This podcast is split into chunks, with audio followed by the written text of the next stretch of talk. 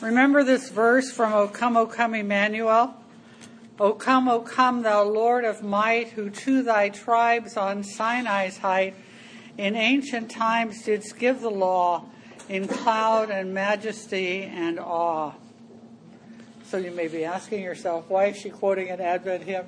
Doesn't she know it's Lent? Well, yes, I do know it's Lent. I have one of those calendars that tells me. You know. On these Sundays in Lent, our lessons from the Hebrew Scriptures have centered on the nature of covenant. We've heard part of the story of Noah and the flood, and part of the story of Abraham and Sarah's walk with God.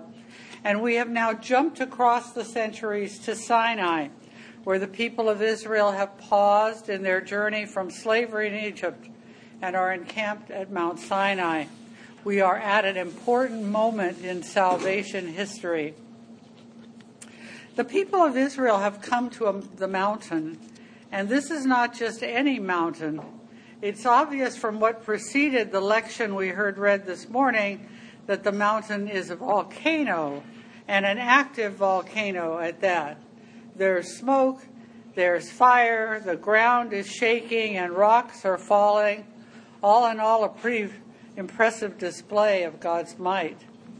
This is no ordinary mountain, but the dangerous environment of holiness. This is the place where human beings, ordinary human beings, have contact with the holy. This contact is disquieting and disturbing, and so the people are on edge and out of balance. These feelings are important for they open the people to the transformation which is to come. The scene is set. The mountain provides the dangerous meeting place that will leave nothing unchanged. The scene sends a powerful message. As the mountain is not ordinary, God is not ordinary. And even more, the people are destined not to be ordinary. Rather, the community of faith, both the people of Israel and the people of the church. The community of faith is given a vocation to be a distinct presence in the world on behalf of the world. Our Jewish friends would say that this is for the healing of the world. The giving and receiving of the law binds Israel to God's vision for humanity, for social possibility, and places Israel under obedience. The people pledge themselves to a God who is an active, decisive presence in our common public life, but whose holiness is beyond our most pious efforts at control and manipulation. Throughout the centuries, people have always lived in a world of options, of alternative choices, and other gods who make powerful competing appeals. The alternatives are known by many names Baal, the emperor, either the Roman emperor or Darth Vader's, take your choice, progress, and the, the choice of isms militarism, racism, consumerism. All these offer joy, well being, and security. The Ten Commandments describe for us an alternate way of life.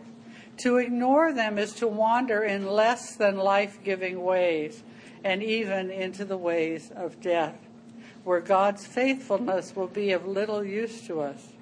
In effect, God says, Trust me. Those other teachings are not good for you. The life you think they bring you is not real life. One commentator reminds us that law is not the best translation of Torah. Directions or teachings are better translations, but they are not, as we sometimes hear, the ten suggestions. but they are much, much more than just a list of rules. The teachings are a way of life for God's people, a broad outline of what should be included in our relationship with God and the members of our communities. When we see representations of the tablets of the law, they are often shown with four on one tablet and six on the other, when I was a child, this drove me crazy because I wanted it to be even. The first four commandments deal with our obligations to God, and the last six concern relationships between the covenant people. Yet all the obligations are directly related to God, for relationships within the family and community are to be treated as sacred. The commandments are set within the context of God's redemptive purposes and present the core and sum of the Mosaic Law. Their purpose is to show us the kind of life God expects from God's people. Now, here's a little something I read about the commandments which gave me some new insight, and it might help you too.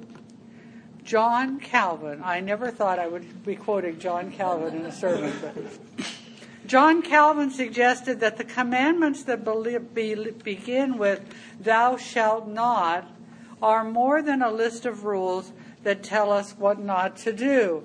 Rather, they encourage us to do the opposite of what is forbidden.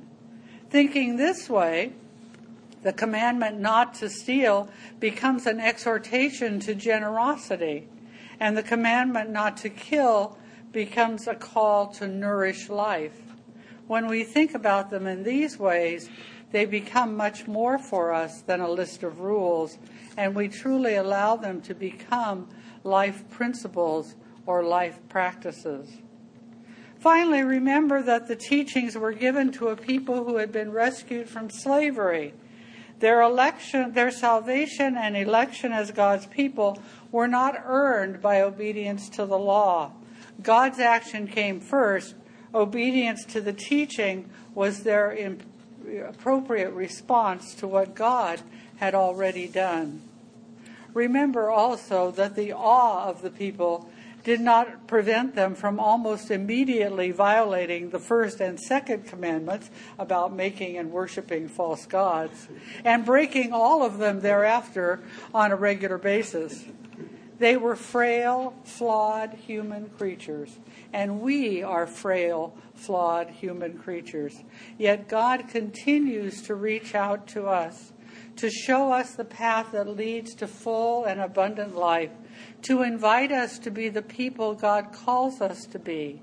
We honor the Ten Commandments by practicing them, for embodying God's Word is almost always more difficult than just talking about it.